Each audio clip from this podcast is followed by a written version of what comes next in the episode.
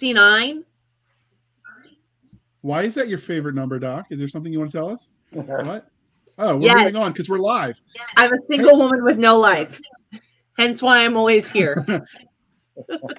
uh, our our benefit then.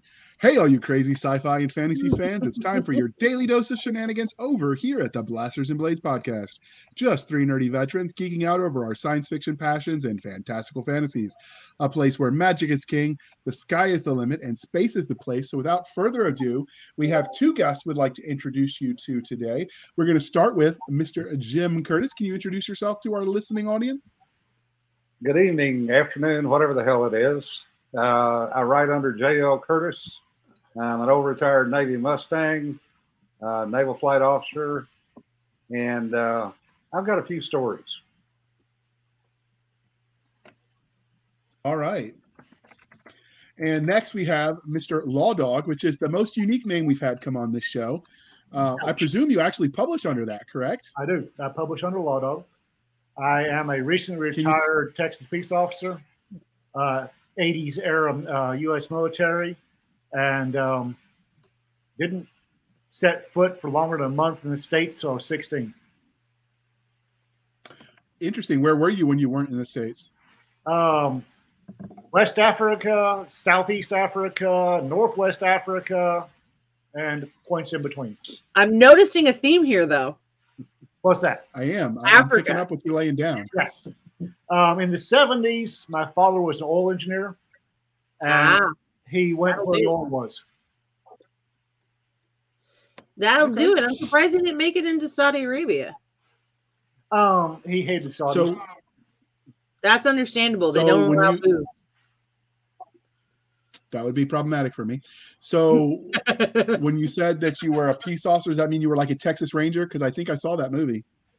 no, deputy sheriff. Rangers, whole You different. could have said yes. That would have been cool. fish. we could have had an entirely new ra- kind of ranger on the show, which would have driven Nick crazy for not being here.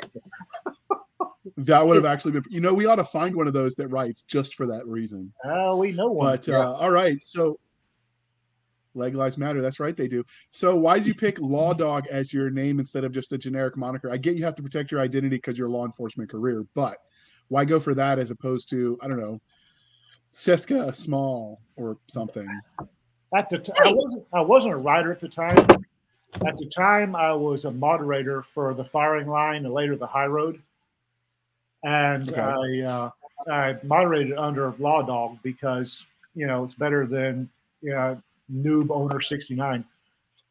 And my first stories, my first stories came out of the uh, stories I told on those uh, forums. And when I finally got around to publishing them, I realized that nobody in the internet knew who I was other than Law Dog. And if I were to try publishing them under my real name, uh, I wouldn't get it. Nobody'd read them. I can understand that. Okay, And you were the eighth person off the high road and the firing line to be a published author. Mm, That sounds about right. So what is the high road and the firing line? What are those? That Oh. was a gun forum back in the 90s. 90s and early aughties. The, Oh. the firing line was the first one, and it was the one of the finest, well moderated uh, bulletin boards uh, out there for guns. And he's We- patting himself on the back for that one. Which I had the legal, I had the legal and political board. That was bloody awful. and uh, the owner was very, very, very clear about there would be no shenanigans, and we were kind of ruthless about it. Yeah, I was also on it under old NFO. Uh, a few other folks that were members. Larry Correia, Larry Correia. Correia forty five. I was going to ask about that. When Larry was in college. Yes, I think I remember James Cochran talking about it a couple Mhm. times. Yeah, uh, yeah. there was a member named Nightcrawler who turned out to be Mike Cooper. yeah. It was internet and guns, so of course James had to be there. Yeah. Uh, Peter Grant was on it. The preacher, he was the preacher man, and Cornered Rat was Oleg Volk. Yep. Well, there you go, guys. And uh, I just won't tell you what I was doing in the '90s, and we'll move on. I won't tell you because I'd get yelled at. I, actually, actually, I can Well, tell you what I was doing in the '90s. I was reading Anne McCaffrey, David Weber, Mercedes Lackey, Anne Wright, uh, Elizabeth Ann Scarborough, Elizabeth Moon. I mean, that works. I was mostly dodging detention and trying to get with the girls, but high school and elementary school will do that to you in the 90s. So, Wow. What? Comment. I'm just going to get the tracks all by Walter. Hey, I'm the oldest one here. Both of you, all of you, shut up. Jeez, well, I can, I'm, get off my I'm old enough. I can, Right, I was about to say, I'm old enough. I can shake my fist at the sky and yell at the kids to get off my lawn. So I've, I've, I've succumbed. I've come. I don't know. Whatever. All right. So the second part of the introduction, dear listener, is the how we first found them. And so uh, we've this is the second interview we've done from the Can't Go Home Again anthology. So like the last time, if you want the more full answer, listen to the first interview too. But uh, I first heard of this anthology from Krista Note, who I met through the Galaxy's Edge fan club, and the rest, as they say, is history. But it sounds like uh, Doc, you have history with these people. So can you tell us how you found Jim Curtis and Law Dog? Well, you see, up in uh, Chattanooga, there's this beautiful bar, I mean, convention called Liberty Con, and um, and that is where I met these gentlemen. So, but you know, Jr. I understand we'd redirected them, but just in case you either listened or you don't want to go, there the central theme of "Can't Go Home" is very important and near and dear to I think many of our listeners, but definitely everybody here Yes. because the central theme of Can't Go Home is that it is stories of hope of dealing with PTSD. Yes. And that is a huge killer among veterans. And it, it's not just the pe- kill, killing the veterans, but it's also killing some of their lifestyle, as well as other people. You don't have to be a vet to have PTSD and identify with these stories. Um, responders are, are getting it bad. First responders, people who have been in life changing in a negative way circumstances can all identify with these stories. And so, and many of the proceeds, several of the authors in this have have committed to donating their proceeds of their portion of the royalties to the Mission 22 anthology, which is specifically to help vets with PTSD and suicide prevention. Hmm. So I know think Jim Curtis is one, Christopher Denote, and Christopher said he'd match out of his own personal funds whatever was raised by selling the book. Well done.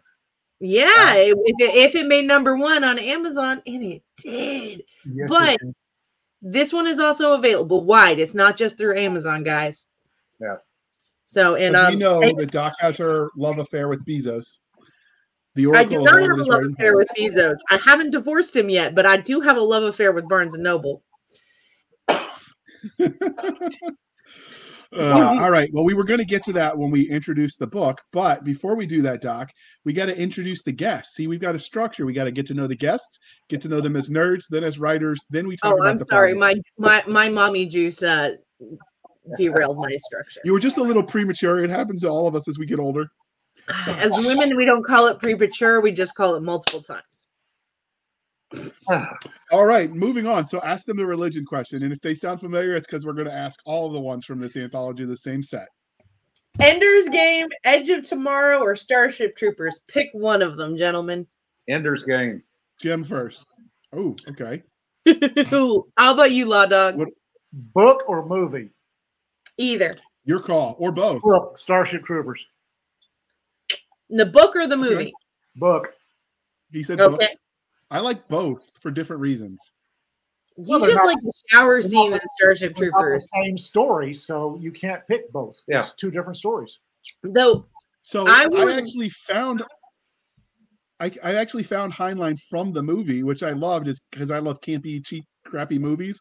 Uh, and I remember thinking, because I was talking about it when I was in um, ROTC in high school, but to the instructor, I said, Yeah, but they used zero tactics. It's like they all just mass charged in waves like they were the Chinese in World War, uh, in Korean War or something. And it's, ah, because you got to read the book. And so I read the book, and it wasn't what I expected because I expected an action thriller, and, and the book is more like a, a political treatise meets his worldview on philosophy and all the things.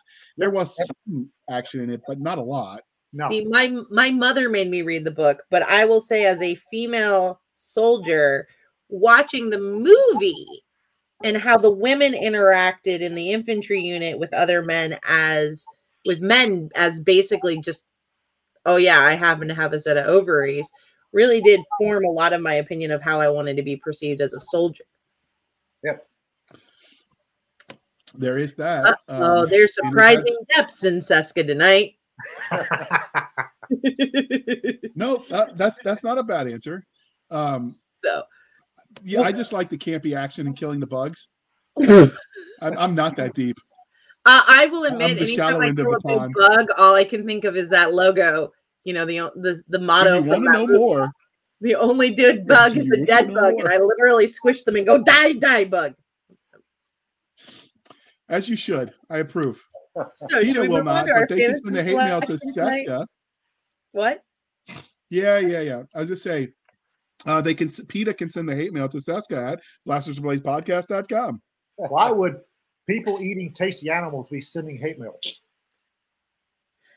Well, I actually in high school formed Pet P as my own organization. It's people for the ethical treatment of plants. They have feelings too, you know. Okay. I got kicked out of class for that T-shirt. I don't know why. Doc, ask him the fantasy religion question. Uh, so Dragonheart, Eragon, or Dungeons and Dragons the movie? Dungeons and Dragons, the movie. Yes. Considering I've not seen any of them, I'd have to say, beats the hell out of me. Well, Eragon is Eragon is just Star Wars' show number spelled off, which annoys me. Shh. I won't tell Christopher Flamey you said that. I ha- I didn't Oh. even know till she set this question up that there was the Dungeons and Dragons movie. So I'm both horrified and curious to, to Google this and see if it's on It is. Netflix. or You like campy movies? You will love it. There's actually a All right, better now one. we. You know what? Go ahead. Hmm? There's actually a better one. I'm Uh, trying he- to remember the hell the name of it is. It's uh small, it's campy, uh small group of gamers. Uh Darkness Rising. Ah, the I've heard the of it. Gamers, Darkness Rising. That's the one you should be watching. I will add this to the list. In fact, Doc, it will go on the movies we potentially review as an episode. Ooh. All right, but uh, we will write that down for later. So we here at the Blasters and Blades podcast like both the fantastical and the scientific. So what was your first love, sci-fi or fantasy? Uh, you get to go first, Law Dog. Um, that's going to be hard because my first, uh, my first actual fiction love was Edgar Rice Burroughs' uh, Princess of Mars. So is it fiction was or is it science fiction? Sci-fi? it fantasy? Um, good question. Uh, I don't know. I mean, they they had tech that was futuristic, so I would call it sci-fi. Uh, swords. True, but I mean, they had swords in um in Star Wars, and that's sci-fi ish. Ugh. Star Wars is space. So we'll call it space fantasy. We'll, we'll call we'll call that space fantasy too. Yeah, Edgar Rice Burroughs was my All right. first love. That works for me. What about you, Jim? Uh, Heinlein and E. E. Doc Smith, Arthur C. Clarke. So hard, hard so yours would so def- hard- So, uh, what's your first memory of engaging in speculative fiction as a genre? Was it watching it on the TV, reading books, uh, playing games? Where did you discover the genre? We're gonna Jim this time. You first. uh, books when I was about 10 or 11. Do you remember the very first one? or an early one. How about an early one? Hell, that was 60 years ago. You expect me to remember that? I Yes, because you're not really that old. I didn't uh, know that papyrus lasted that long. Oh, shut up. no, no, it was stone tablets that they used back then. I would I would have to say probably Heinlein Okay. because the Was small, it his juveniles or his adult fiction? Uh, probably the juvenile. Because Arthur Okay. C. Clarke and, and Doc Smith didn't really write juvenile. I didn't hit them till I was So, probably what about 11 or 12. okay? Still an early reader and an early adapter, so we approve. All right. What about you, Law Dog? What was your first memory of engaging in speculative fiction? Um, Warri Nigeria, and it was a worn copy of uh, Alfred Bester's "The Stars My Destination." Okay, very specific. You pass Mhm. the test. You get a cookie. All right, Bet Doc. get Next question is you. Well, he, he doesn't. He actually doesn't pay anybody. He just deducts their pay and hopes that they forget that they don't get paid. Ah. yeah, still, still one of my favorite. The first, uh, it was the first science fiction book I ever read, and it's still one of my favorite books to this day. Which is Stars, my destination. okay. I will have to check that one I out. think I, I think I read it when I was nine or ten. It's uh, very sparse. Uh, Alfred Bester was almost um, he was very sparse, but every bit of cyberpunk that uh, today owes a great debt of gratitude to Stars My Destination. Well, then we'll definitely have to check that one out. You might find it under Tiger Tiger. It published in, in England under Tiger Tiger. Okay. So, because we've done a, we've talked a bunch to the cyberpunk community. They're really awesome people. But we're here to talk about you guys. So, what was your, what is it that you love about speculative fiction as a genre? Which one of you wants to go first? I guess I'll jump on that one. Jump on that hand grenade. Uh, Oh, that sounds weird. yeah. It's uh I tend to write hard science fiction. So with my background, I've had access to some things a lot of people haven't. So I'm actually able to put that in the science fiction and still make it believable. But the other thing about science fiction is you don't get bogged down in reality per se because you're not thinking about, oh, I was there, or oh, I saw this, or oh, that's a bad location, or oh, that place doesn't exist. In speculative fiction, none of it exists.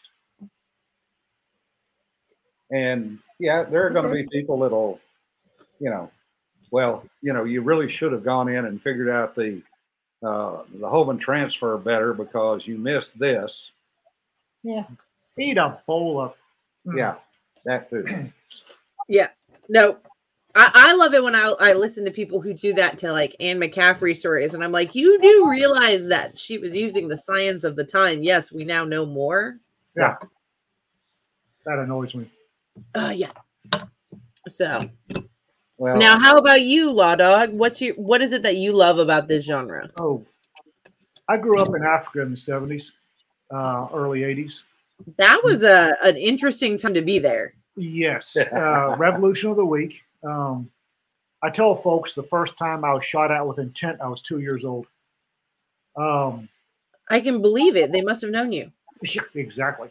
Uh, fun times. And then I turned around when I got out of the uh, military. I became a cop, and I've seen all of the myriad, ten thousand ways man can be inhumane to man. Yeah. and um, I love I can pick up a book and be transported away. Um, somewhere nicer. not necessarily nicer, but not here, and some somewhere with hope. Because to to quote a famous man, people are bastard covered bastards with bastard coating and bastard filling. And I can pick up even Dune for God's sake has hope in it. Mhm. Um, well, it, it does. It has hope where, you know, it's not this nasty, it's not Africa in the 70s. It's not taking down a uh, uh, the door on a meth house or um, anything else. I can pick up a book and it's different and it's glorious and there's possibilities there. And it's just fun. Yep. Yep.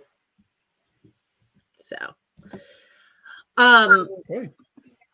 how did your love of science fiction or speculative fiction actually transition into writing stories in this world? I think I asked Jim answered first last time. Does he want to go first, or are we going to let Law Dog go first?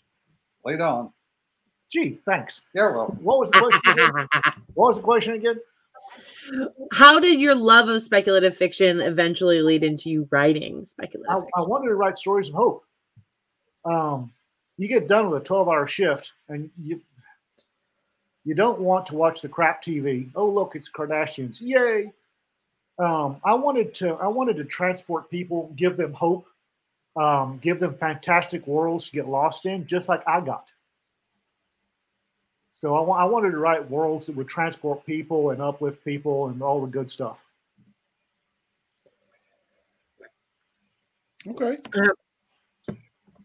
How about That is you? Jim? actually part of the. Hold on. Hmm? That is that that reasoning is part of the reason the VA teaches classes on writing as therapy, because something about like venting your woes onto a page, Yep. and going happier places helps people. Same reason they get people into gardening. So that that fits. That's why I write funny stories. Yeah. All right, Doc. I'm sorry I interrupted you. I I probably be- missed your no, I turn. messed. Fix it. I don't know what I'm off the screen. doing. Doc. I should have given me- you the power. No, you should have given me the power. You just should have given me some training to go with it. But since you did the same thing the army did, you're stuck with what you got, just like they did. What kind Uh, of training? Army training, sir. So right, Doc. Try to save yourself. Let's live here. many authors draw from their own world world experiences, but were there any formidable moments that really shaped who you became as a storyteller? Uh, we'll start with Jim, and then we'll ask Law Dog. Well, I guess what I did for a living was part of it. I couldn't afford the bar bills, and uh, I don't sleep on airplanes. and I was traveling about 200 days a year all over the world doing R&D for the Navy. And I was in uh, the firing line and then the high road, and then I looked around one day in there, and a couple of people had gotten published. And I went, wait a friggin' minute. I can do this. so my first book was a series of short stories, oddly enough titled Vignettes. And uh, I had uh, submitted it for a number of to a number of publishers, and got told that uh, in one particular refusal that even if I vanity pressed it, I would never sell 200 copies in my lifetime. And I went, ha, challenge accepted.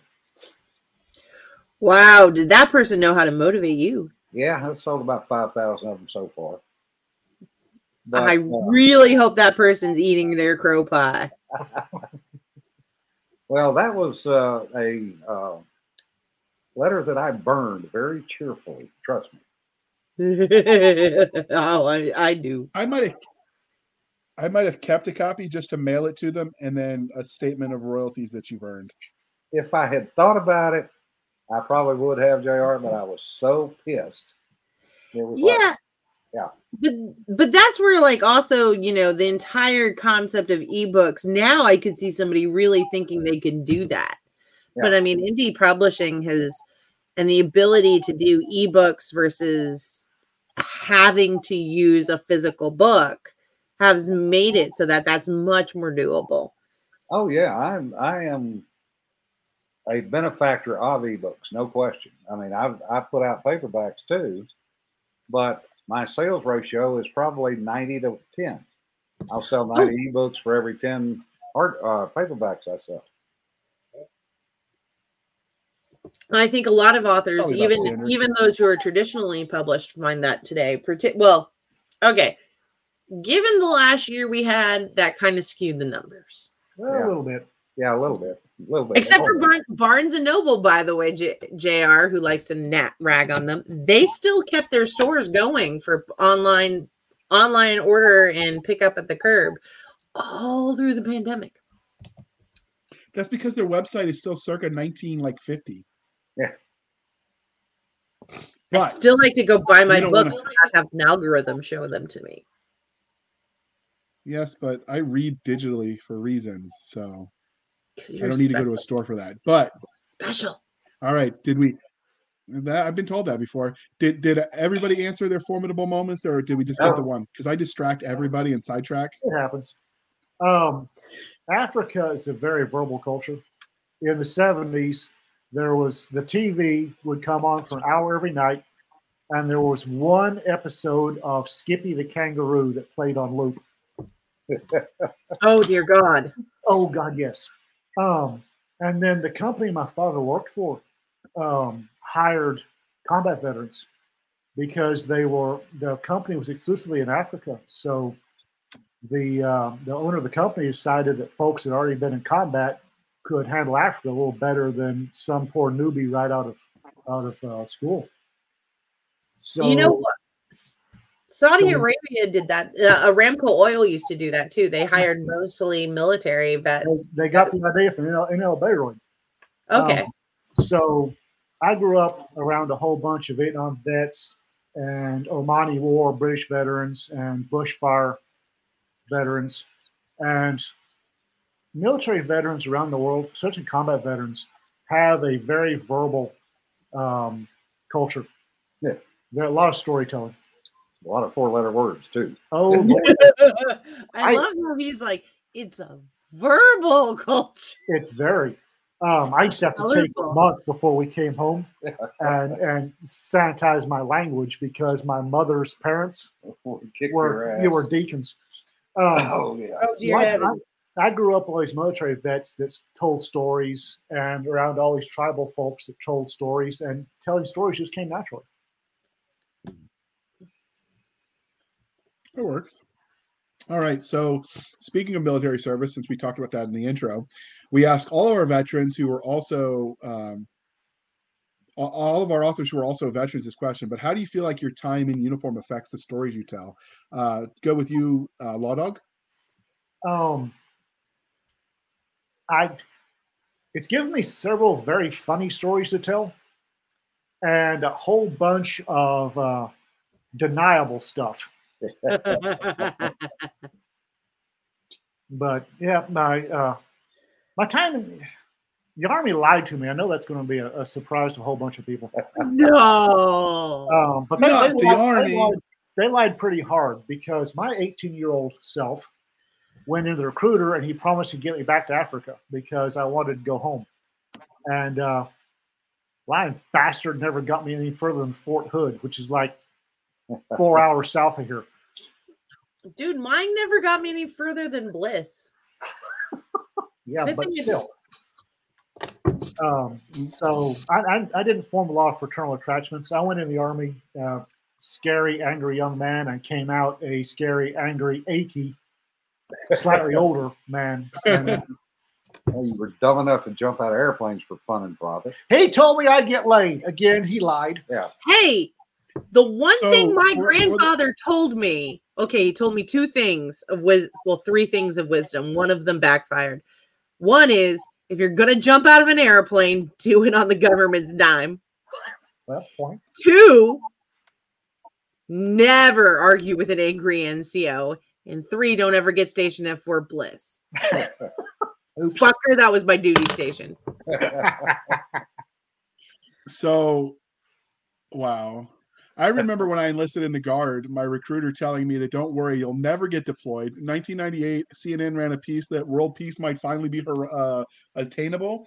And uh, my recruiter insisted that the Guard would only be deployed after the Boy Scouts and the Ladies Auxiliary had been uh, called up. Uh, Oh, he oops, lied to you. He was wrong.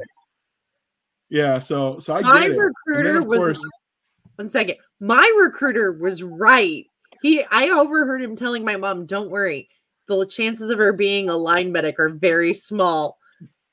And because that's all I wanted to be, fucker.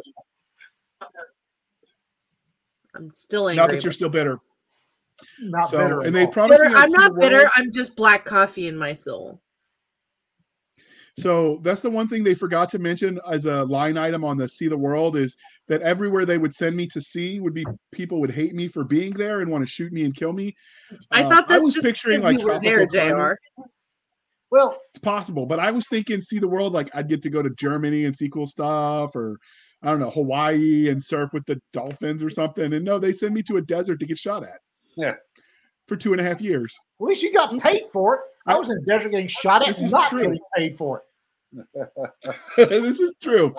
I, at least I got blood money.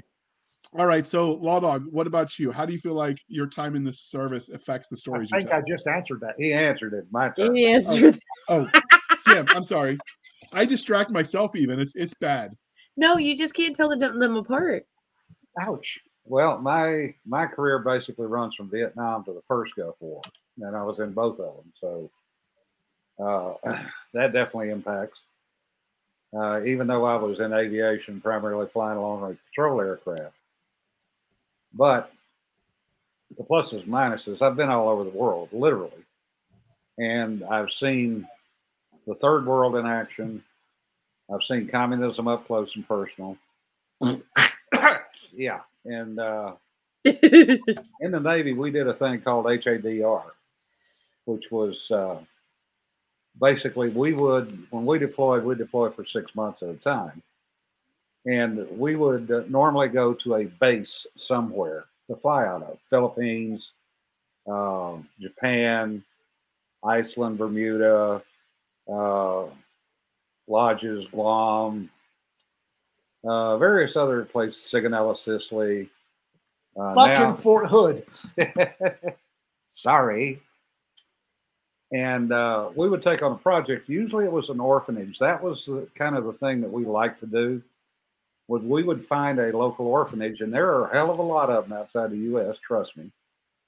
And we would go in and basically spend probably four to five thousand man hours uh, helping them rebuild stuff, paint stuff, uh, fix the place up, get it wired.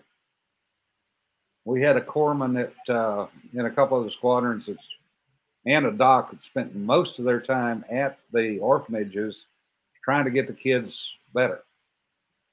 Uh, healthcare is nowhere near what we have in the U.S., even as bad as it is today.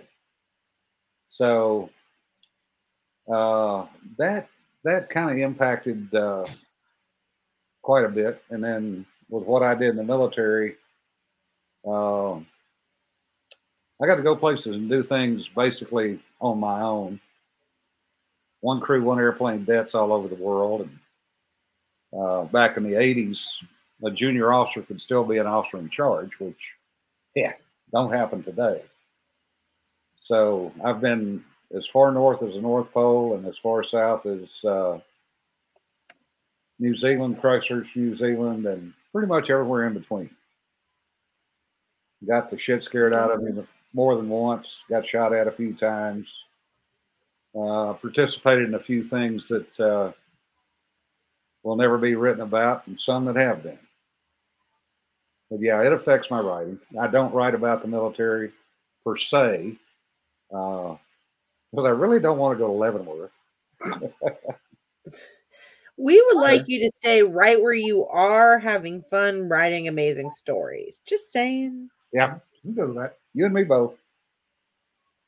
So that's the one thing I will say that, and I think anyone that's in their time in service saw the rest of the world, visited other countries. I don't think most Americans realize quite what a bubble they live in. That the rest of the world does not. when oh, it Oh, comes hell to no, they don't level of even come protections and freedoms. Well, bearing in mind that until I was 16, I would spend one month out of every year stateside. The rest of the time, I was in Africa. And people in America, even to even to now, annoy the absolute way out of me sometimes. Oh my God, we have it so bad. No. Yeah. I've seen a woman doing calculations on which child to sell in order to feed the rest of them. Yep. So suck down your soy mocha latte, get off your damn iPhone, and shut the hell up. Yep. Tell us how you Better. really feel. Well, I, I will So- admit, You do not want to get me started. getting off the iPhone helps a lot because that thing sucks you in like an intellectual black hole. Well, what I want to know is Yeah, where but in the androids are hell confusing. Are all these goddamn panhandlers getting iPhones, or are these Obama phones? I don't care. It's I, I really don't care. When a I'm just- panhandler's got a better phone than I have, I got a problem with it. well, our, let's face it, Jim. Our poor people live better Than the- ninety percent of the world. than yeah. rich people in 90% of the world. Yeah. So it doesn't surprise me in the least. What surprises me is the fact that they have the nerve Yeah. to get their panties in a bunch over their perceived injustices. Yeah. Well, there there are some things. America's not perfect. There are some things we can definitely work on on changing. But today we're here to talk about can't go home. Yeah. Right. So, I mean, I love my country too. We have some flaws though, and um, everybody- everybody but does today we're here to talk about the humans are flawed. That's Yeah. a simple uh, way of it. We all are, Um, some more than others. Jr. so did you do you ever about- draw? No, no, I got the next one. I just didn't want to interrupt. Um, but uh, yeah. See, so I'm do used you to ever interrupt- draw on people? Do you ever, Jim? Do you ever draw from people that you knew while you were in the military? Uh, all of my characters are composites. Contrary to some of the Okay. emails that I've gotten, no, it was not your daddy. You laugh. You saw that. I. I'd be really worried if you it was my daddy. But yeah, I, I, I do composites. There there are uh, certain people that that may or may not uh, end up in novels. Or Okay. certain situations. What about you, Law Dog? You scrub the serial numbers off well enough. I generally I don't I don't do people uh, from the military that much. I do tropes from the military. Yeah, yeah. Uh, uh, the tropes from the military make a good base for a character. Which tropes are you speaking of for people that might not be familiar? Um, okay, the And grouchy, you know who can't do math? the grouchy, Yeah. first, the grouchy first sergeant, the disappearing warrant officer, um, the clueless second lieutenant. I hate second lieutenants. Miscreant E4s. Miscreant E4s. Oh God, miscreant E4s. Hey, So far, you haven't said anything that wasn't just factual. yes, but each one of those is a wonderful trope you can work into a character. yeah, and and and remember, you got the 212 things Skippy can't do in the army anymore too.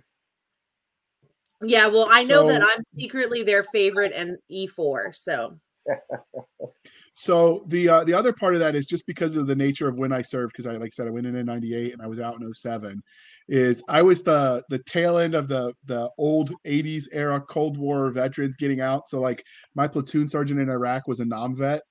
Uh, I deployed with people that were really that literally got the go to war or go to jail speech when they got arrested the first time. yeah.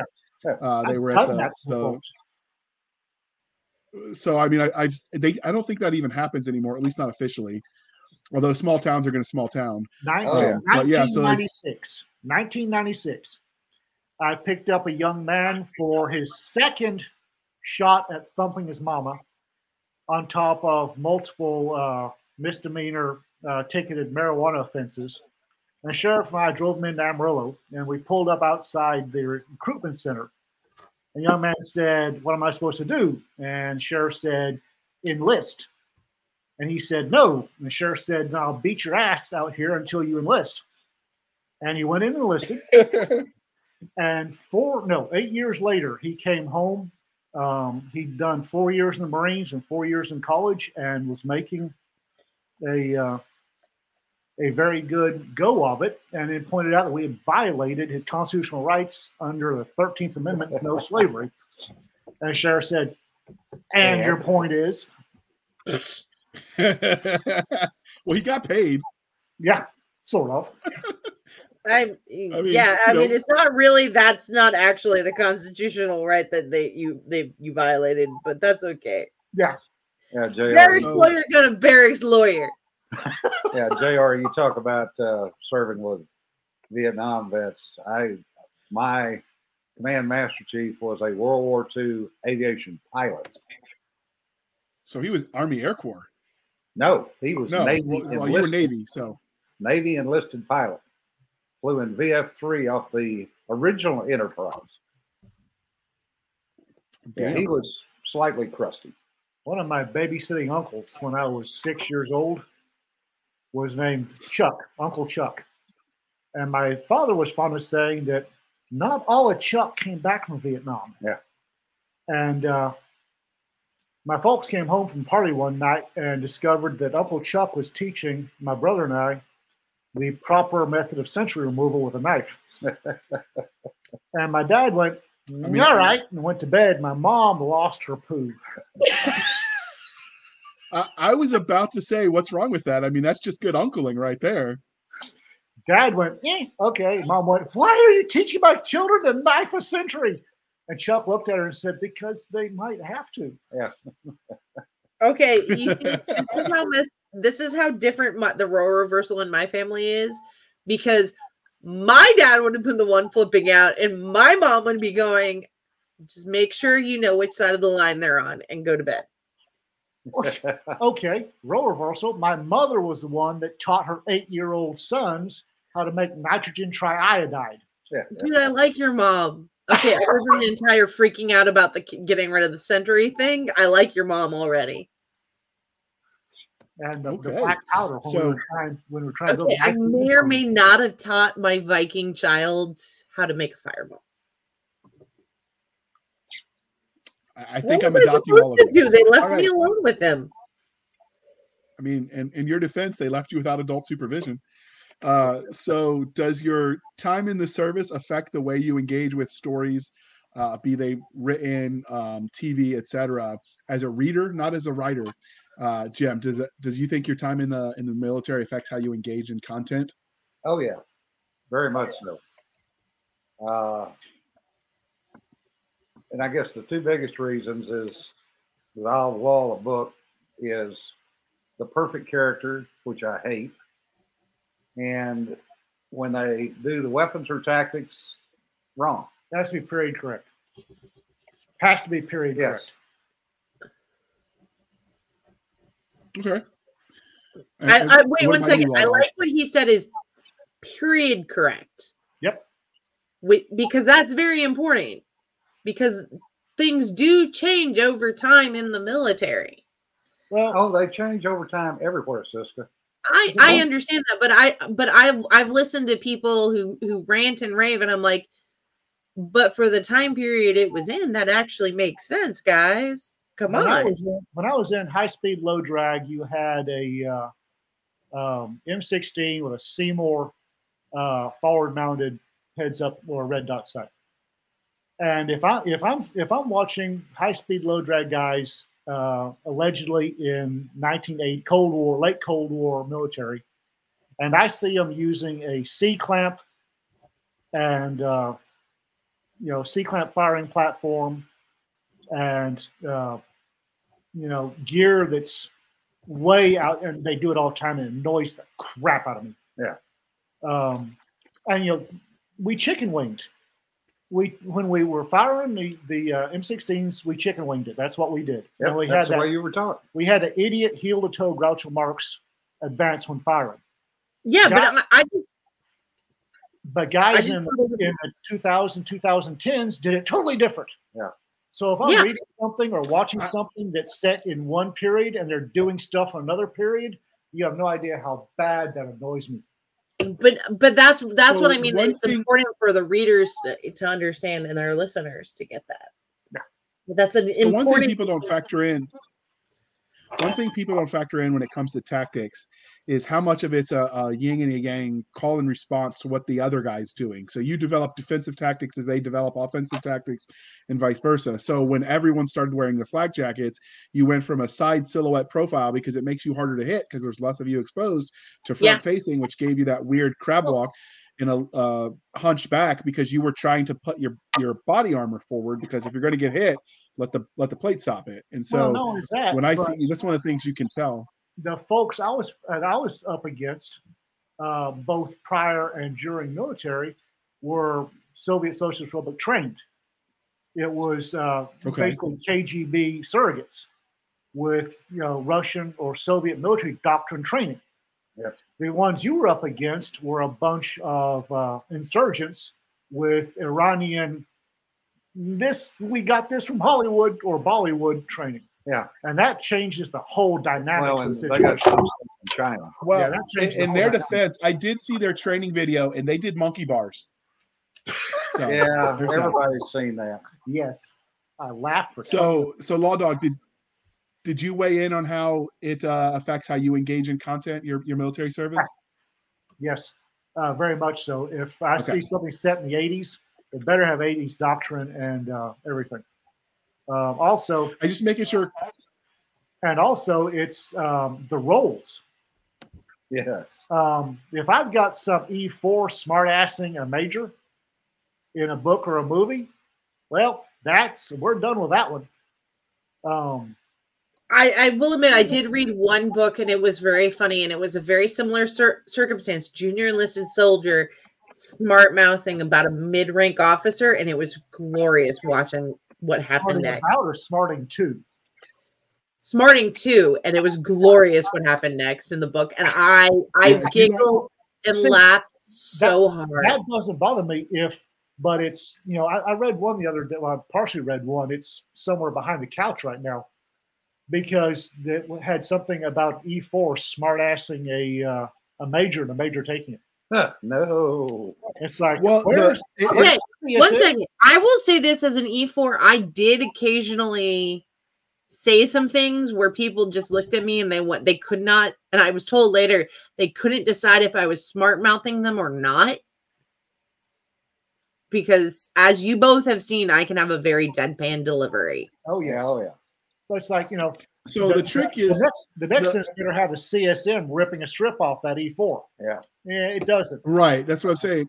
Sometimes if you if it happens, the major generally will be nice because he knows he's got the sergeant major, the first sergeant, whoever Oh, yeah. that's going to come up behind and take that guy behind the woodshed. There's going to be a little bit of wall to wall counseling, and noses might be bloody, but lessons will be learned.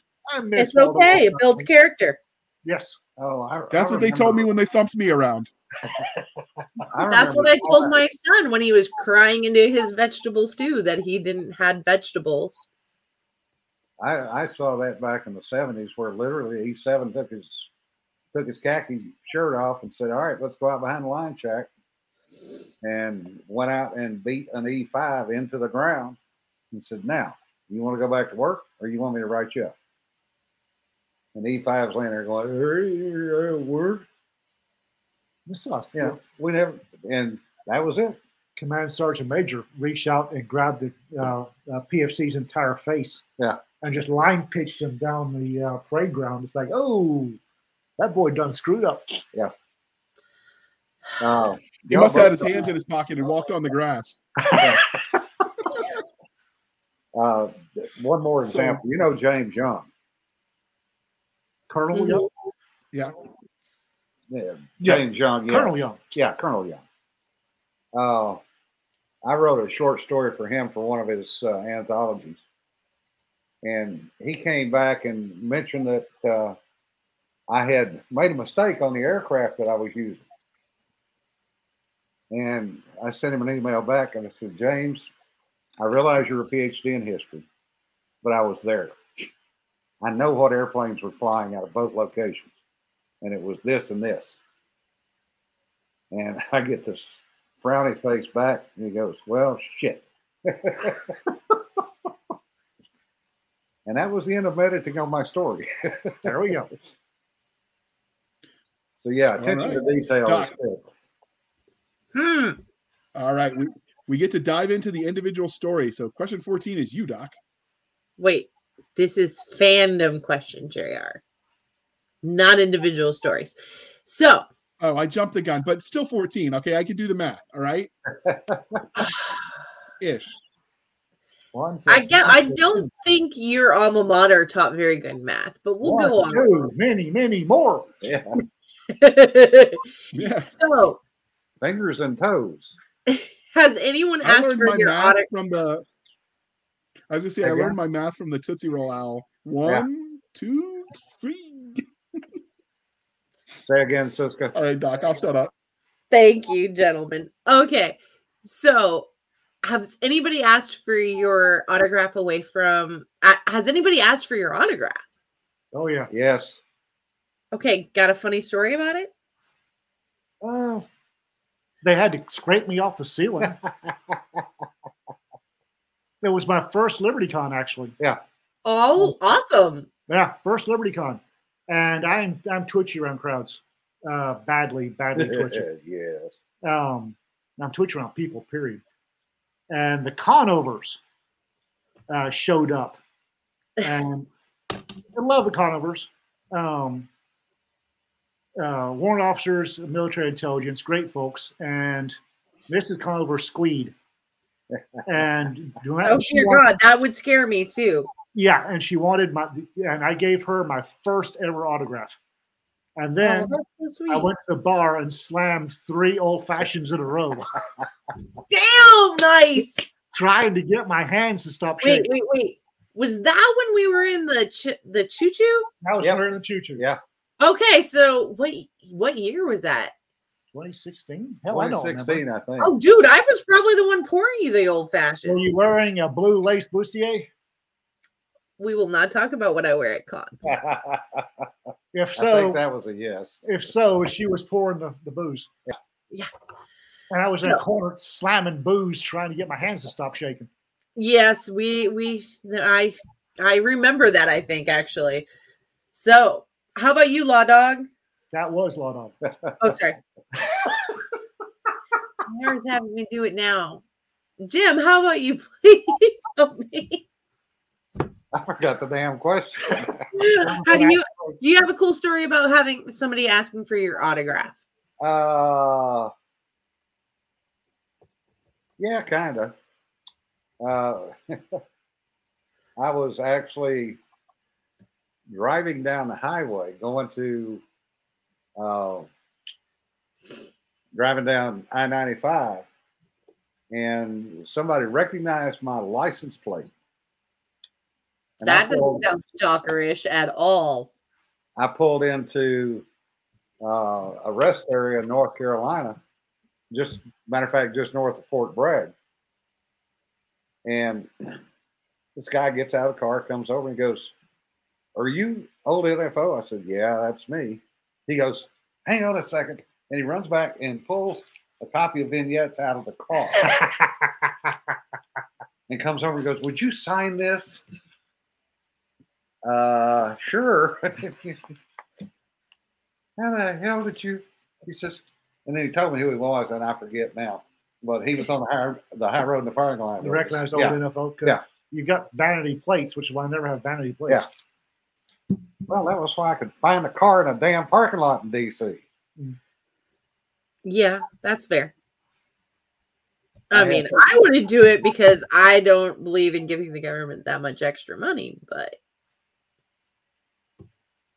now, I've I've had some some funny interactions with some of my readers though. So, have you spotted anybody reading any of your books out in the wild? Yes. Yep. Okay, which book, guys? Come on, Mister. Yes, no questions. Come on, we're an hour into this. You can't change your mo now. Um, the first the first one I published was a Law Dog Files. It was a collection of short stories, funny short stories um, from law enforcement career, and uh, I had written a story in there about a female DA that I, I crossed with while I was chasing a, a meth hound. Um, she ran in the women's bathroom, and I ran in after her, not realizing it was women's bathroom in the courthouse. And as I, was, as I was kicking open stalls, I kicked open stall, and here's the lady DA. Um, and she pointed, and I went off after. It was it was a bad time. Um, I wrote about that, and eight years later, I was going to the DA's office of a warrant and looked into the uh, office where this lady DA in that story, that was her office, and she's sitting there reading a copy of my book. oh, wow. Oh, you're about to get chapter 14. That's going to be bad. I'm out of here. yeah. How about was, you? I was down at uh, Quantico down in the exchange down there, went down there and grabbed something to eat and uh, was in a little food court and looked over and a guy had my second book in my first series and he was reading it. And it was like, damn, I'm impressed. And it was a Marine Staff Sergeant. Now, I did not have the guts to go over and introduce myself. No, I can't do that. I can't do that. Yeah, don't interrupt them. What? Don't interrupt a Marine oh. NCO. okay. So, what is your funniest story of a fan interaction? Jim, we'll let Law Dog sort through what he's got. All right. Uh, There are probably two. One is a 70 year old lady out in West Texas. Now, you have to understand, my first series was a niche series. It was written to make sure the guns were all right and the characters were imperfect. Okay. I get this email from this 70 year old lady out in West Texas who goes, You son of a bitch, you killed my favorite character. Why did you kill Juanita? And I went, Er, what the hell do I say? You know, I had to. It She- worked for the story? Huh? It worked for the story? Yeah.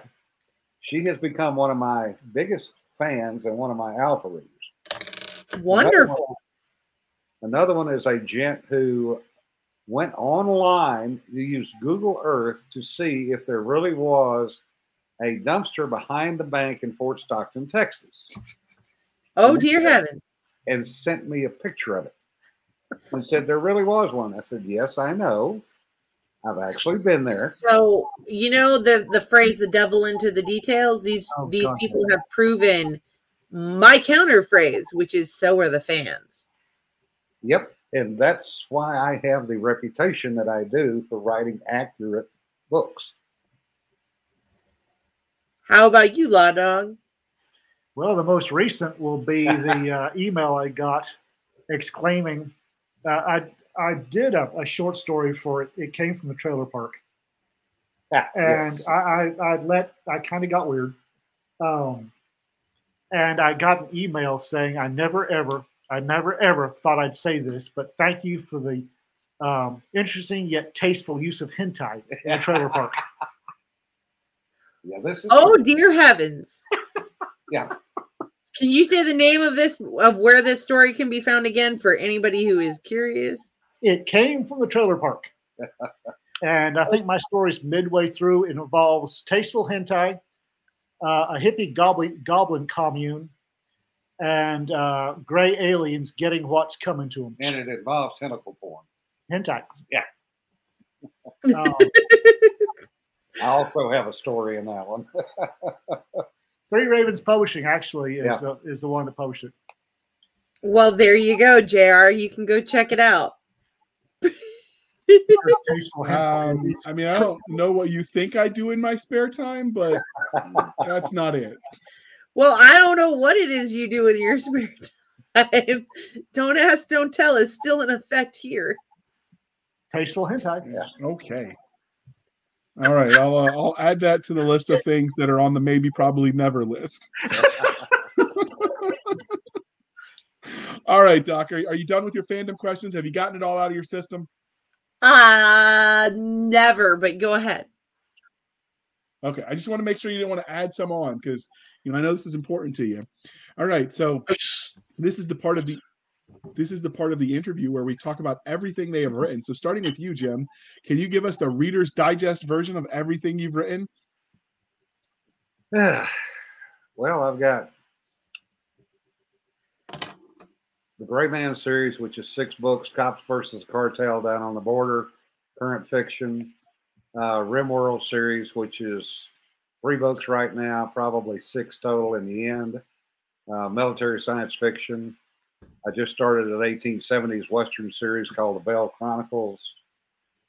Uh, got anthologies out called Cal Exit and Tales Around the Supper Table, and a second one of those coming in uh, probably about three weeks. And the fourth Rimworld will be up by December, by Christmas. Woohoo! Ah, an overachiever. I like it. All right. And what about you, Law Dog? What does uh, your body of work look like? Uh, I've got both Law Dog Files uh, books out. I've got um, currently squabbling over getting my rights back. Um, I've got multiple anthologies out and three works in project uh, in pro- uh, progress. All right. And while all of those sound fascinating, if you're watching this on YouTube, you'll already see the book cover up. But today we're talking about the Can't Go Home Again anthology, which was uh, revolves around the topic of, of PTSD and sort of those issues associated with. But Jim, what made you decide to participate in this anthology? Was it just uh, generically you like you know those kinds of issues, or was there something specific? I hope they've got time because I'm going to be talking for a while. Uh, basically, I got told I was writing a story. That sounds like Cedar. Uh, well, you have to understand there are a number of us that get together every weekend over here for dinner on Saturday night. And the cooking rotates through, but I end up hosting it. So there have been now two anthologies, plus this one being the third one that have come out of our discussions around the supper table. So I was politely told I was going to write the story. So I did. Okay. And uh, that was efficient. I and now I will let Law What you? talk for the next 20 minutes. Oh God, I won't talk quite that. long. um, critical incident stress and PTSD has been a uh, been an interest of mine since 1997. I attended a Calibre Press Street Survival seminar, and the second day of it was about uh, critical incident stress, and I got uh, very interested in it because we had a lot of folks. Uh, first responders have a lot of PTSD, and we were starting to get folks um, into the Audis from uh, the military. Veterans are transferring over to first responders, and we're bringing their PTSD with them. Um, fast forward, I've been writing on my blog for a while, and out of the blue, I got email, which was kind of interesting because I hide the email on my blog. Uh, so if you actually find it, I figure you're dedicated enough. I might ought to read what you're emailing me. And it was from a therapist in Houston. And she opened by saying, You realize you have a screaming case of PTSD, right? And I kind of twitched this and sent back, No, actually, I don't. Um, when I got my psyche eval to be a peace officer, uh, they cleared me, no PTSD. And she said, I know who does those evals. He's a hack. You've got PTSD. All right. So I started looking at it and but damned, I might have a little bit of just a, a little bit of PTSD. Well, come this year, and Cedar said, and then the, well, the way only Cedar can do, she said, if you want to write a story, you can, but you don't have to, which meant, of course, I had to write a story. Yep. Sounds like Our Lady. Yeah. And that was one of the rougher stories I've written. yeah, these kind of stories can take it out of you. So I, I Yeah, get I've- that. I, I Um, when I finish writing, I usually do a, uh, a once over to knock the edges off and clear up the gaping uh, holes, you know, misspellings and double words and everything. I got done with that one, banged it off to Cedar and said, I can't reread this, clear anything that's obvious error and go.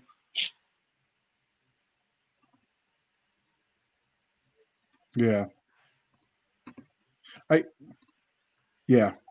All right. So normally we would take a second to talk about the cover, but we got the lady that created the cover in the last interview. So if you really want to hear that, check out that last interview. Um, but it is amazing. It fits the exactly what the story is trying to do. So we will move on because we're an hour in and we've got more stories to tell. So um, Doc, if uh, well, you know what? First, let me read the uh, the blurb for the anthology. We did not have that last time because it wasn't out yet. But um, men and women who lay their life uh, on the line never escape unscathed, and when the time comes to return home, they find a wall between them and loved ones. The tales these tales follow those who gather the hope of being healed and tearing down those walls that have sprung up between them and their loved ones. No one ever said it would be easy. Um, I actually think there's a uh, a song that said it best called uh, uh, "Memoirs of PTSD." It was written through a therapy program, but it's they told you how to wear the uniform, they never told you how to take it off. Mm. Yep. Which is basically sums up what that the goal of this was to try to help people figure out. So, Doc, let's uh, dive into the first set of stories because they each wrote one, and you get to ask you get to ask Mr. Curtis about his story. Okay, so what was your to- story titled, Jim? Oh, yeah, I forgot. Why are you looking at me? Oh, home for Christmas. Home for Christmas. Okay. So, what was the basic synopsis of your short story for those who haven't read it yet? It's a Vietnam veteran father, ex uh, basically PBR skipper in Vietnam as an ensign, retired as a captain, has two adopted sons. One goes to the Marine Corps, one goes in the Navy. So which Like- one was his daughter? Didn't have a daughter. Oh, you missed the bad joke. So uh, they both go into combat. They both lose people, and uh, they come home for Christmas. And by this point, the old man is out and retired, and he finally tells them why what their names are based on. And those are the people that he lost off his uh, PBR in Vietnam. That's pretty heavy. So what? hmm? and his wife helped him get through the PTSD and became a counselor in Norfolk. So she talks to the boys' wives and they agree to work together to more or less bring them home. Because one of the big fears of the military is, and even back in our day, was that if you went to psych, you were in trouble. Oh yeah. Oh, I I think as much as the army tries is has tried to work past that stigma, I think it's still a stigma Oh, today. Well, if you were an aviator and you went to psych, you were immediately grounded forever. So yeah, it's there's a couple other branches where it's a it, it has a history of causing issues like similar. Yeah. Um so what was your inspiration behind this story? Uh, a friend of mine who was actually a PBR skipper in Vietnam that I worked with, and uh, something very similar happened to him. So I just basically scrubbed the serial numbers off and expanded a little bit So because I knew people that were coming back uh, from the Gulf, and I was over there doing some stuff. So uh, I had some pretty pretty good feedback from folks that were boots on the ground over there. Yeah. Um, so I know Cedar talked about this is a very genre fluid anthology, not as in not even every story is um what we'd consider speculative fiction. So does this story fit into a larger universe? It probably could, but I wouldn't write that. Okay. That is totally legitimate. Um so a fun one kind of for the road is if you could live well you have we have lived in this world JR these questions really don't apply so your Well, turn In my defense, I did hold on. In my defense, I didn't know what kind of stories they were because it was possible they could all go everywhere. well of yeah 'cause fictionalizing everything experiences. cedar had told us everything in this this is really if you haven't if you're listening to this and you all, all of these stories can really there is something literally for everybody in this anthology not everything is speculative fiction thread, Cedar pounded it into my little head that the thread, the common thread was hope. Yeah. Yeah. So Every story. I actually- I actually- hope. I actually resonate with that. My youngest son is named after uh, uh, my best friend who didn't come home. So Yeah. I, I can really relate to that. Yeah. So the um, wow, that's that's heavy. So uh, you thought you were out of the hot seat, but Law Dog, you get to go next. So what was your story titled? Uh, memories like dust. All right, and what would be the basic synopsis of this short story? Um, the basics, basic synopsis is a uh, Afghani vet uh, now working for a small sheriff's office who had survived a, a uh, IED attack on a vehicle. Um, comes across a um, car accident. Um, a drunk uh, drunk driver uh, caused car accident uh, killing a, a girl and uh, badly injuring another one, and he's having to save her. And it kicks him off into an anxiety attack that he doesn't recognize. And um, it's about the distancing, distancing from society, and the overwhelming feelings of failure that build up and build up that aren't actually um, there, and ends up with um, you need to find. It's difficult. It's it ends up with you. You know, it's okay to look for help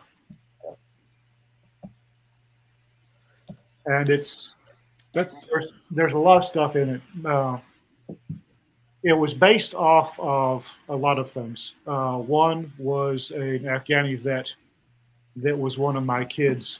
Um, I was a lieutenant, and he was one of my corporals in the sheriff's office. And I went outside one day uh, doing something, and he was sitting uh, on a curb by his vehicle, and just he was full on freaked out. And um, I I pulled the anxiety um, from my studies and from similar episodes I've had. Um, the brain, the human brain, is actually a advanced, enlarged uh, nasal organ. Uh, sense of smell is very basic to, to the human animal and I kicked off every part of uh, the character's um, attacks uh, were kicked off by smells, and then I had the PTSD whispering to him from the shadows, and it's it's it's a rough one. so. This sounds like this was also much like the uh, Jim's. This was also set in modern times, so I'm going to Yeah. assume that Yeah. uh, that those questions No, it's, don't it's, apply po- for you it's post either. Afghanistan. It's post Afghanistan. I didn't I didn't uh, put a date or anything on it. I wanted anybody reading it, any any modern better reading it, to be able to uh, to apply apply it. So I didn't put any. It's just post Afghanistan. Yeah, The uh, the sense of smell is huge. Like I can't smell Oh, yeah. bacon. I'll, I'll eat it, but I can't be around cooking bacon because it smells Right. like cooking other things. Yep. And uh, and so I get that. In fact, one of the the first coping strategies they gave us at the VA when I was first uh, taken to the to the residential psych facility when I first got home. Well, when I first got diagnosed uh, and sobered up, was they uh, keep candles around because the scent of lavender for whatever reason has a calming effect. So uh, you'll never find me without a lavender candle nearby for those very reasons. Is because smell is such a, huge trigger for people. Well, the uh, the one of the cop- cop- coping mechanisms that he's dealing with, uh, or that he uses, is a cigar, because the cell, smell of cigar, yeah, uh, uh, reminds him of celebrations. Yeah, I can see that definitely. As long as it's not one of All right. damn peyote, peyote cigars. The only thing I miss about my time in Iraq is the we used to get the Cuban cigars over there dirt cheap because there was no embargo between. yeah, but the they were shit cigars. They weren't the good ones. They were. Uh, I don't know JR standards are low. mine- How many times do we guys have to do I have to tell you guys? well, Actually, the fair, but the cigars my character smoking are Cohibas. Yeah. So the the guy outside of Scania was able to get you some good stuff. I don't know what truck it fell off the back of, but uh, they were they were labeled Cuban and it was good. And I just didn't ask any questions. Nope. I actually bought a humidor for while I was over there that I kept in my wall locker that I still have. That's just all the writing on it is in Arabic. At some point in time, I imagine I'll pass it down to to my sons because I don't actually smoke anymore. Um, having an asthmatic wife will, will cure you of that addiction. Oh, yes. So, but yeah, I, I could definitely appreciate the the value of a fine cigar. Well, you, Um, so you had one advantage that we didn't have, Jr. You got it documented and you got treatment. We came back from Vietnam. We didn't get shit. Well, this that's- is true. that's- They they learned a, that's another thing. one of one of the male things, one of the male laws, and I don't disagree with it, is handle your shit. Mm.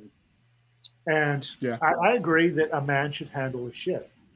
Yeah, However, but however, that doesn't mean that if you can't handle it, you can't ask for help.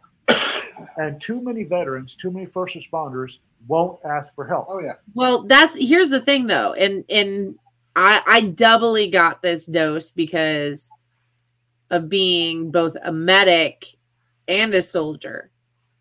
So it was definitely like you need to handle your shit because you got to take care of everybody else's. Mhm. Sometimes handling your shit is asking for help. Exactly. Yeah. Doesn't mean doesn't mean you mm. can't have other people help you, and that's something some I briefly touch on. I, I used to used to teach a class on critical incident stress, and I I used to you know if you don't take anything else from this class, understand that physical injury, physical trauma. If you break a leg, you go get treatment. It hurts. Somebody treats you. You take medicine for it it gets better. It will hurt every now and then from then on, but you're okay. Yeah. There is no difference between physical trauma and mental, emotional, psychic trauma. You're hurt. Somebody's going to have to help you because just like if you don't get help for the broken leg, if you don't get help for the broken psyche, you ain't going to heal right. Yep. Somebody needs to help you and understand that there's going to be times in the future when it's going to pop up again but it will get better. It may take a while, you'll backslide, but you're gonna get better. And that's one of the reasons that those of us that were Vietnam vets showed up at airports when y'all came back from the Gulf. Yeah, We wanted you to know you were being met by people. I think I, I remember during um what was it called?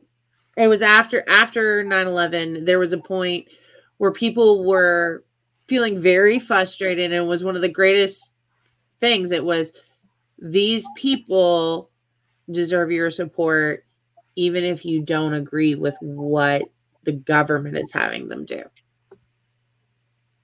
Because unfortunately, once you join, you don't have an option about what you do much after that. We were getting spit on coming back from Vietnam. I know.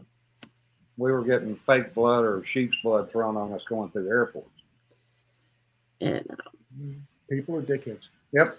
yeah, Yep. luckily, I I think to be a people people, person, and then people ruined it. yeah, you know, they keep doing that.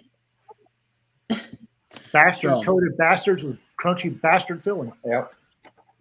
Yeah, just as long as they don't make a mess and ble- All right. Enough on that one. Let's bleed on move my good carpets. We're good. All right. So clearly, before we get to uh, too tipsy or or too honest, uh, clearly this interview is winding down.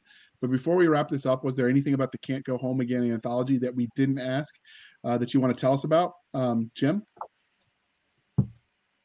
I think if if you don't like all the stories, that's fine. But please read both the forward and the afterword because Dorothy Grant uh, put some nice words in the afterword about books that, both men and women can read that she has found to be successful dealing with Peter. And if nothing else, that's that's a takeaway. His case, Peter's case of PTSD makes mine look mild. Yeah. Uh, I allude to those books in my story, but I don't name them because I knew they were going to be named later. But what we're trying to do is give people a positive, uh, a positive av- avenue to get help or to know that there's a way out. Regardless of what you did in the military, from boot camp on, it's going to change you and that's probably the hardest thing for for families to understand. Even when you come home from boot camp, you're a different person. Well, in even in military families, I mean, my mom's an army brat, and I came home a different person. And you would think, being an army brat, she'd get it, especially because her her father went to Nam. You'd Yeah. get it, and she talked about how he didn't come back the same person. But no, it's still different. A lot of chups left in the jungle. Yeah. Um, I'd like to point out we we wrote this for people with PTSD uh, because to this day, even though we're really trying, we really are. There's still a stigma attached. You've got PTSD. Oh my God! You Yeah. know, oh my, holy shit, he's got PTSD. There's still a stigma attached. Um, so you know, we wrote we wrote stories with uh, the thread of hope, but also it's not just for the vets I Yeah. wrote a story to let people who've never had an anxiety attack know what one feels like. If you know somebody with PTSD, they might not want to read the story, the anthology. That's fine. Their Mm-hmm. family might get something out of it. Yeah. Yeah. Family I, I might get some understanding. that first, if you've never had a panic attack, a true panic attack, you don't know what it is. I, I I was really lucky. I was around a friend when I had one of my very like a super bad one for the first time. And she goes, You're you're not dying. It's okay. And I'm like, I didn't say I was dying. She's like, Stop it. Breathe. So it can be hard. I, I go into attack mode and I can't get out of it, and that really sucks. All right, that uh, that it does, but uh, therapy's out there. So the uh, the Veterans Administration has places, the Vet Center, uh, Therapy's Mission out there. There's a bunch. Friends a are bunch of out places there to get help, too. Even some, even some churches, but the the the solution is rarely at the bottom of a bottle. So Yeah. get help. Not at the bottom of the Um, bottle, and it is nothing permanent. You will get better. It may take a while, and you're going to backslide, but you're going to get better. I promise. Yeah. So before we let you go, um, dear listener, I'd like to harken back to our original podcast that you OG types might remember, but uh, I'll assume you're here because you're readers as well as fans of the genre. So after you're finished reading these great, amazing, awesome books, please be kind and speak your mind on the reviewing platforms. Your reviews help the right reader find the right books. So do your thing, people. Uh, and I hear at the uh, hundredth hundredth review, the author gets a really cool unicorn, and I happen to know that Jim would like to know what a unicorn steak tastes like. So, so do it for him. Do it for Jim. All right, That's gonna have to uh, I had to, I had to lighten the mood a little bit. it's it's going to have to go some to beat better than Kobe Kobe steak in Japan. I just want elk. And now I feel like a road trip is in order, so we can try all the steaks and figure out which one is the steak. Yes, so please make sure you But, uh, per- so please make sure you per- support the podcast. Yeah, So, you folks, you folks uh, Jim- good job. Thank you. So, Jim, uh, JL Curtis, as his publishing name is, how can listeners and viewers find you? Uh, yeah, do I really want to know? Uh, OL, Again, you're looking at me. OLDNFO.org is my blog. That also has a link to my books. Uh, they can find me on Amazon under JL Curtis. And I'm on Facebook as Jim Curtis. And I don't do Twitter. I don't do uh, much of that crap. I do MeWe. Uh, again, Jim Curtis and that's about it. And then a few of us do a. Uh, I have a YouTube channel, OLD NFO. Uh, we do a live stream a couple times a week, which usually goes even further off the rails than this It, interview it did. doesn't even start on the rails. Well, we're a block from the rails, so we're close. Now, anyway, uh, I enjoy hearing from readers. I do appreciate the feedback. And uh, I will echo what JR said about please give us honest reviews. Uh, that is critical. And the 50 and 100 reviews on Amazon are really breakpoints for the books to succeed. So that's all I've got. All right, what about you, Law Dog? How can they find you on the wild, wild interwebs? yeah. Hmm. Um, I've got a blog for certain reasons. I can't blog at it much right now. That'll change in the future. My Amazon page is uh, D Law Dog because Amazon is stupid and won't take metronyms. um, I've got a Law Dog page at Facebook. That's my public page, and I have an uh, Ian McMurtry page um, for folks that uh, I've, I've met. If I don't know you, you send me a friend. I don't know you, and I I won't. And there's a lot of privacy. Yeah. Um, other than that, I can find me at appreciate a con. Say again. I said I can really appreciate that. Yeah. Other than that, find me at a con. Yeah. Um, I do Liberty Con whenever they're in, in the paint. I'll do Liberty Con. Uh, looks like I'm getting dragged to TulCon in Tulsa this year. Yeah. Um, and I, I usually let uh, folks know which cons I'll go to. And if you don't mind scraping me off the ceiling after introducing yourself, I'll, I'm okay. now, I'm usually two cocktails deep before we do the no shit there I was panel at Liberty Con. Seriously, because I in front of I- that many people, I can't talk unless I'm two cocktails deep.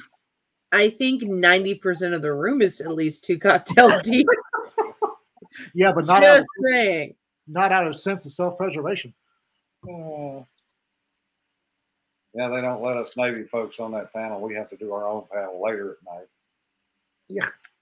Do you mind? That's because you're all seamen. bad, bad. And on that happy joke, um, you can find us, dear listener, on our Twitter at SF underscore fantasy underscore show, Sierra Foxtrot underscore fantasy underscore show. You can email the show at blasters and blades podcast at gmail.com. Again, blasters and blades podcast at gmail.com. We have a Facebook group where all the shenanigans happen over at facebook.com backslash groups backslash blasters and blades podcast. Be sure to comment when we post it on any questions you have, and we'll make sure they see it to answer. Uh, we also appreciate the feedback. If there's things you want to see or books you'd like us to review, that's the place to do it, or the email, of course. We have our website, which is anchor.fm backslash blasters tack and tack blades. Again, anchor.fm backslash blasters dash and dash blades. Uh, you can support the show over on anchor.fm as well, where you could set up a monthly recurring payment, much like a Patreon model. Again, that's anchor.fm backslash blasters tack and tack blades. Or you can support the show on a one time basis at buymeacoffee.com backslash author J.R. Handley. Again, buymeacoffee.com backslash author J.R. Handley. Be sure to put in the comment section that it's for the podcast. And I promise I will keep Doc Seska and Nick Garber duly intoxicated. They will drink until their liver surrenders. Never surrender. Never quit. She would have said that sooner, but she's already intoxicated because you guys were nice to us in season one. All right, Doc, bring us home. Thank you for spending some of your precious time with us. Um, for Nick Garber, J.R. Handley, and myself, please, if you're having any of these issues, reach out. Find somebody to reach out to. If nothing else, you can reach out to one of us because we do understand this issue. Um, and mental health is important, and that is my public service announcement. On to the rest of the list where I get to razz Jr. because he loves pineapple on pizza, but is in denial.